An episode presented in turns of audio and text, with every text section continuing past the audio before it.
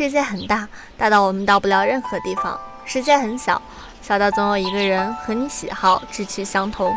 故事从分享开始，只为找到那个懂我的你。十二今天为大家推荐一部电影吧。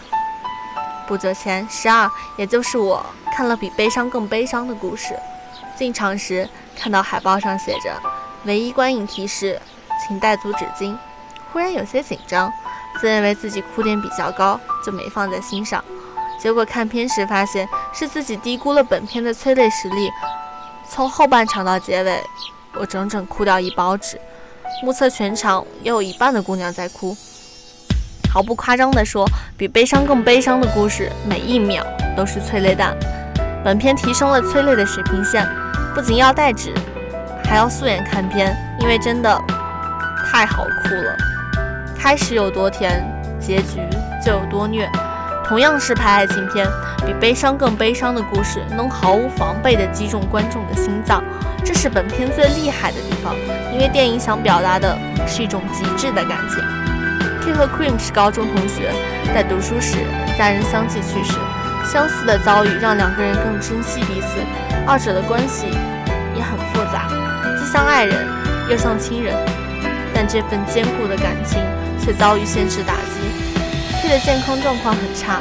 为了给 Cream 找到托付终身的男人，他做出了很多努力和牺牲。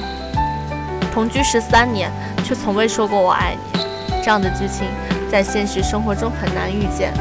但本片表现的爱情就是这么极致，世间难有。它不仅仅是爱情，更是亲情，这二者的混合才让人五味杂陈。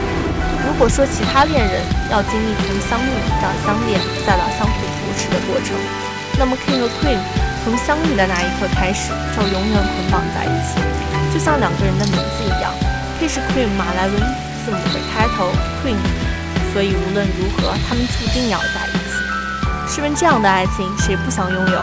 但我想这样的爱情发生概率可能只有百分之零点几吧。在电影里，观众就遭遇了这样的爱情。相比较于当下的速食恋爱，比悲伤更悲伤的故事太纯粹了。其实，偶像剧和纯爱剧就是每个女生的生活必需品。你想满足的纯爱幻想，以及生活中遭遇爱无能或者对爱失望时祈求得到的安慰，在电影里都能得到满足。全片没有任何露骨或者夺人眼球的桥段，却能从头到尾吸引观众的目光，连神经都是紧绷的状态。当现代青年男女习惯于速战速决以及不稳定的爱情关系时，K 和 Cream 的期恋状态既让人羡慕又令人不解，甚至有人觉得他们太傻。我真的没想到这世上还有像张哲凯、King 这么蠢的人。而 King 和 Cream 他们为何爱得这么深，这么无私？因为他们都是彼此在这世上唯一的亲人。这就是我开头讲到的。两个人的爱情混合着亲情，是 K 教会 Cream 如何去爱。虽然这过程很虐，但是 K 对 Cream 的爱很无私，所以别低估了爱情，它比我们想象的伟大。K 在 Cream 的生命里，既像哥哥，又像恋人，甚至还有点像妈妈。当一个人被亲人抛弃，失去所有爱时，他会更珍惜那些和他朝夕相处的人。他更愿意去付出，因为他不想让自己爱的人缺少安全感，不想看到他受到任何伤害。因为 Cream 是 K 的全部，同时 K 要比大多数男人更懂得珍惜，也更有责任感。所以那些在现实生活中遭遇渣男的姑娘啊，在看完电影后，绝对也会义无反顾地爱上 K，因为 K 真的是绝世好男人。无论 K 的身体有多差，哪怕是头昏晕倒、满头大汗，他都要在 Cream 的面前强忍痛苦，表现出一副淡然的样子。他眼神中宠溺，也有深情，但最重要的是一种坚定的力量。这对于 Cream 来说是最重要的，因为女孩子大都缺乏安全感，而 K 从未让 Cream 有过一丝丝担忧。当 Cream 伤心时，一个人在家里哭，他因为纠结一句歌词而苦恼。K 回家后安慰他，Cream 说不相信永远，更想要下辈子。最好的爱情应该是陪伴，应该是看得见摸得着的。但 K 因为健康问题，却无法永远对 Cream 负责。对于 K 和 Cream 来说，比悲伤更悲伤的故事是无法好好走完一辈子。对于观众来说，比悲伤更悲伤的故事，使我们似乎忘记了爱情有多么伟大、多么动人。但看完电影，我相信你会有勇气继续追寻真爱。最后呢，给大家推荐这部电影主题曲《有一种悲伤》。我们本期的节目到这里就要结束了，我们下期再见。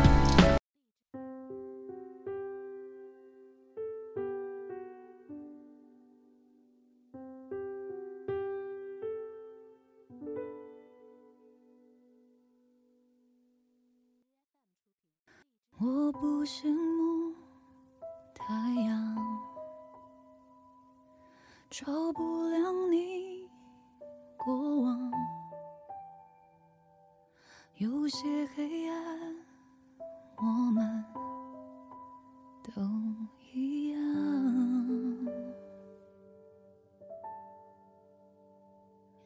我太嫉妒时光。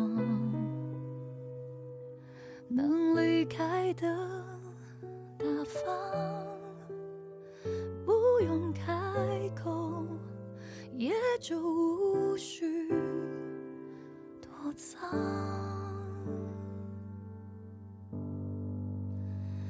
有一种悲伤，是你的名字停留在我的过往。陪伴我呼吸，决定我微笑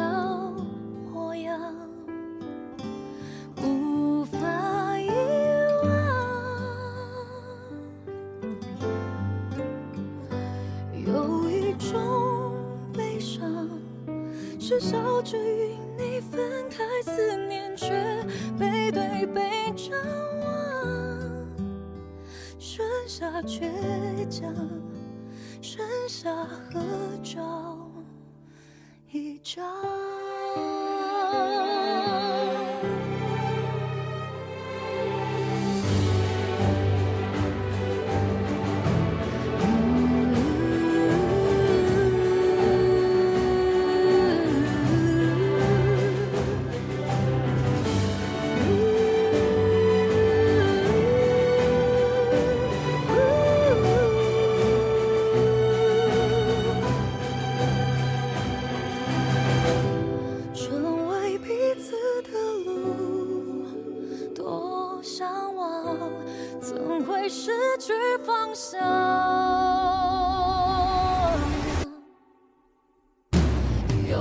说